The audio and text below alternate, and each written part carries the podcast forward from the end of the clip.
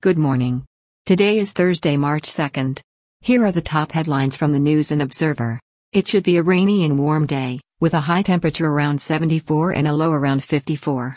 In our top story, there are more than 74,000 guns stored at police stations in North Carolina's biggest cities. Inventories of handguns, rifles, and automatic weapons have been growing for years.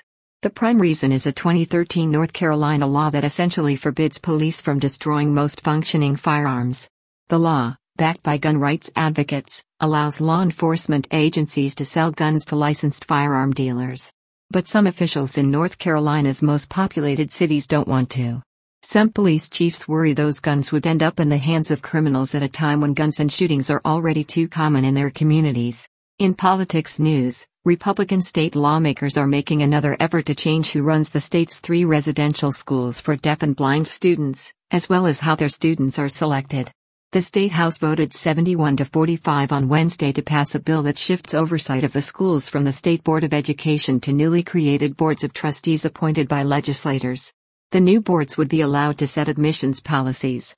Governor Roy Cooper vetoed a similar bill last year but there are fewer of his fellow Democrats in the legislature this year. In crime news, the child death rate in North Carolina has risen for another year, largely due to a dramatic increase in suicides and homicides. That's according to the most recent report from the NC Child Fatality Task Force, which analyzes data from 2021. According to the report, homicide was the leading cause of death for children between 15 and 17 years old and the fifth leading cause of death for children overall. In 2021, North Carolina also saw the highest suicide rate in two decades, killing 62 children that year. In education news, a former student at UNC Chapel Hill says he was expelled after a campaign by four female students to wrongly accuse him of sexual misconduct. The male student, a former Morehead-Cain scholar, has sued the school. He blames his treatment on what his lawsuit describes as a gender biased campus investigation. Doe says all the sex in question was consensual or never took place. The university said it would not comment on pending litigation.